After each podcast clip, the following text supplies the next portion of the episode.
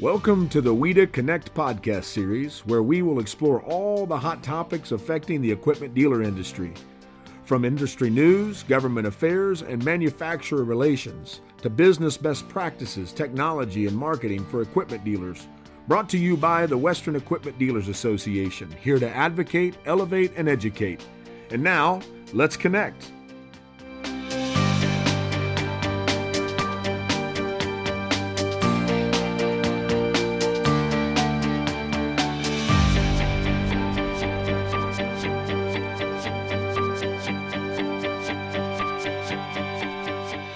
I'm John Schmeiser, and I'm the CEO of the Western Equipment Dealers Association. Thank you for joining us for this edition of Legislative Landscape. The topic we wish to address today are the recent changes to the Alberta Farm Implement Act and Farm Implement Dealerships Act. We're pleased to advise that the province of Alberta has accepted most of our recommendations while updating these two important pieces of legislation. As part of these changes, the two laws have been combined into one comprehensive piece of legislation that is now titled the Farm Implement and Dealerships Act, and it has been proclaimed and is now in effect. These changes are a result of our lobbying efforts with the Alberta government. Originally presented, discussed, and introduced in 2014, the updated provisions and amendments were never implemented. So, following the election in April 2019, we met with the government officials and were able to bring this back to the forefront for discussion. In September of 2019, we met with the ministry and we were pleased the government followed through on their commitment to introduce and pass these changes in the spring 2020 session. The intent of the original Farm Implement Act was to provide protections to farmers when they purchased new farm equipment and implements.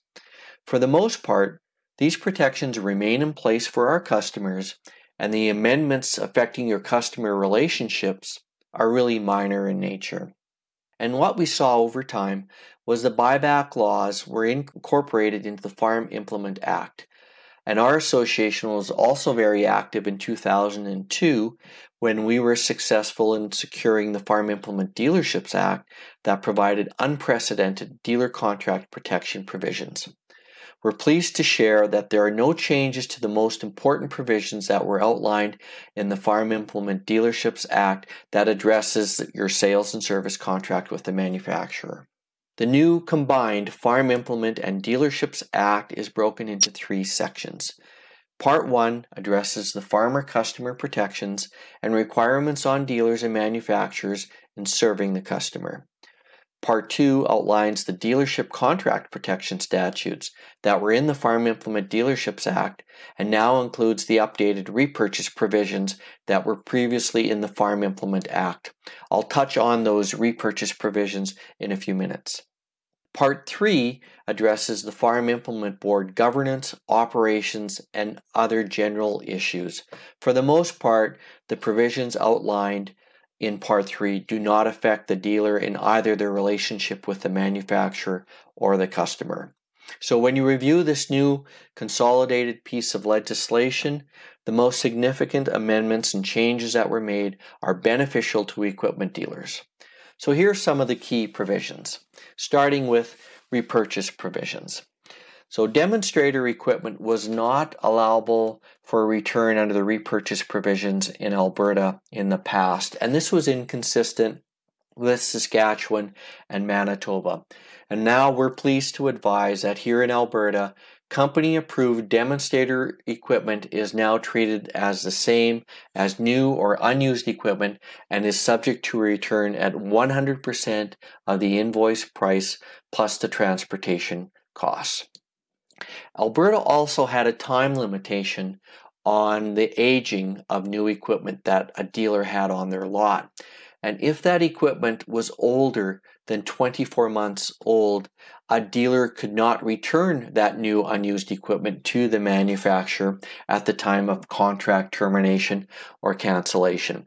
This was a, another issue that we proposed as an association and so we're pleased to advise that the ministry has accepted our position that new equipment is new equipment as long as it hasn't been retailed to a customer, no matter how long the dealer has had it in their possession. The definition of farm equipment remains the same under the new legislation. Farm implement means any implement, equipment, engine, motor, machine, combine, tractor, or attachment used or intended for use in farming operations. However, what we saw in the old regulations, certain items were exempt and deemed not farm equipment, even though that they could be used on a farm. Specifically, this refers to dozer blades and scrapers. We're pleased to advise that as part of these amendments, dozer blades and scrapers are now returnable at the time of contract termination or cancellation. The next issue is signage. Under the new legislation, Manufacturer branded signage is now part of the repurchase provisions. We are pleased that the government accepted our recommendation that all signs carrying the manufacturer current logo obtained from and required by the manufacturer within five years before the expiration or termination of the dealership agreement are now returnable. The reimbursement rate on signs that meet these criteria is 50% of the original cost. The next issue for repurchase computer hardware and software. Under the new legislation, we successfully lobbied for the inclusion of computer hardware and software required by the manufacturer. The new law states that all computer hardware and computer software obtained from and required by the manufacturer within two years prior to the expiration or termination of the dealership agreement and used exclusively to do business with that manufacturer is returnable at the time of contract termination or cancellation. The reimbursement rate on computer hardware and software that meet these criteria is 50% of the original cost. The same applies for special tools and service manuals. Under the new legislation, manufacturer required special tools and service manuals are now part of the repurchase provisions. We're pleased that the government accepted our recommendation that all service manuals and special tools acquired over the previous two years before the expiration or the termination of the agreement be now returnable. The reimbursement rate on service manuals and special tools that meet this criteria is 50% of the original cost. However, if the dealer has in his possession any service manuals or special tools that were never used, the manufacturer is required to pay 100% of the dealer's invoice price on these items. Moving to replacement equipment, we're seeing more balance in this provision. If the manufacturer is unable to provide a dealer or a customer parts that were ordered on an emergency basis, and by emergency basis, that means being provided within the 72 hours in the normal season of use, the dealer was required to provide the customer with substitute equipment acceptable to the customer until the repair parts were available. In the old legislation, who pays the cost of the replacement equipment was never clear, and typically the dealer had the burden of the full cost of the replacement equipment in this scenario.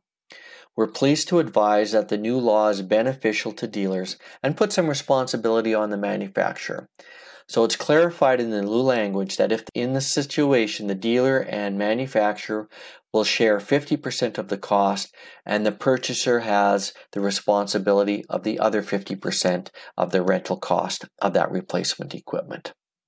I should point out that with these changes on repurchase provisions, Alberta's legislation is now aligned with neighboring provinces of Saskatchewan and Manitoba that also have repurchase provisions enshrined in law. We as an association have long lobbied for harmonization between the three pieces of legislation in the prairie provinces as we feel Western Canada is an integrated market. Therefore, the laws affecting the dealers and how they do business with customers, as well as the laws affecting the dealer manufacturer relationship, should be the same in all provinces or should be harmonized in, in all three provinces. And with Alberta's changes, we do accomplish that goal. One provision, though, that has been unique to Alberta since the legislation was in place and is not currently in place in Saskatchewan, Manitoba, is direct sales. So, Alberta has long required that any sale of new farm equipment to a customer must be through a dealer. So, specifically, a manufacturer or a distributor cannot sell nor supply a new farm implement to any person except a licensed dealer in the province of Alberta. And as you can imagine, over the years, in our conversations with manufacturers, they have reservations about this provision and they have lobbied for its removal.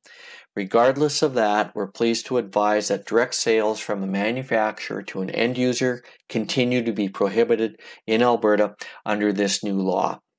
Related to direct sales is the purchase of equipment through a public auction.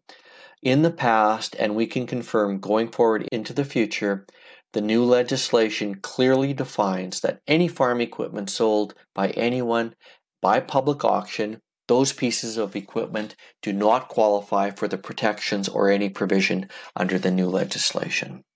One thing of interest in this new legislation in Alberta is the notice of failure. So there is a new provision in place and it's designed to provide increased agricultural consumer protection. If a customer has an equipment failure and they file a notice of failure to perform form and that is sent into the farmer's advocate office. Well depending on the seriousness of that failure the minister has the ability to publish the make model and serial number of farm implements that were identified in that notice to failure to perform form. This is a public awareness issue. We don't know how much that this is going to be used in the future but we are confident that this will be used sparingly and it would have to be a serious failure of multiple units of the same model before the ministry would issue a notice out to the general public. The last significant issue in the update to the legislation deals with fines. The fines for a contravention of this legislation have substantially increased. So, a violation of the Act now can result in a fine of no greater than $100,000. This is a substantial increase from the previous amount of $50,000. And most notably, should a manufacturer terminate your dealer contract without an order from the Court of Queen's Bench or your mutual agreement, each day after you receive that termination notice would be considered as a separate offense. So the level of these fines outlined in the legislation provide an added level of protection to a dealer when facing the termination of their contract. So in closing, we hope that you agree that the changes outlined in the new legislation are beneficial not only for equipment dealers but for the industry as a whole. Should you have any questions about these updated changes in Alberta or the laws that are currently in place in your province or state, please do not hesitate to contact our office. And thanks again for listening to this edition of Legislative Landscape. This has been WEDA Connect.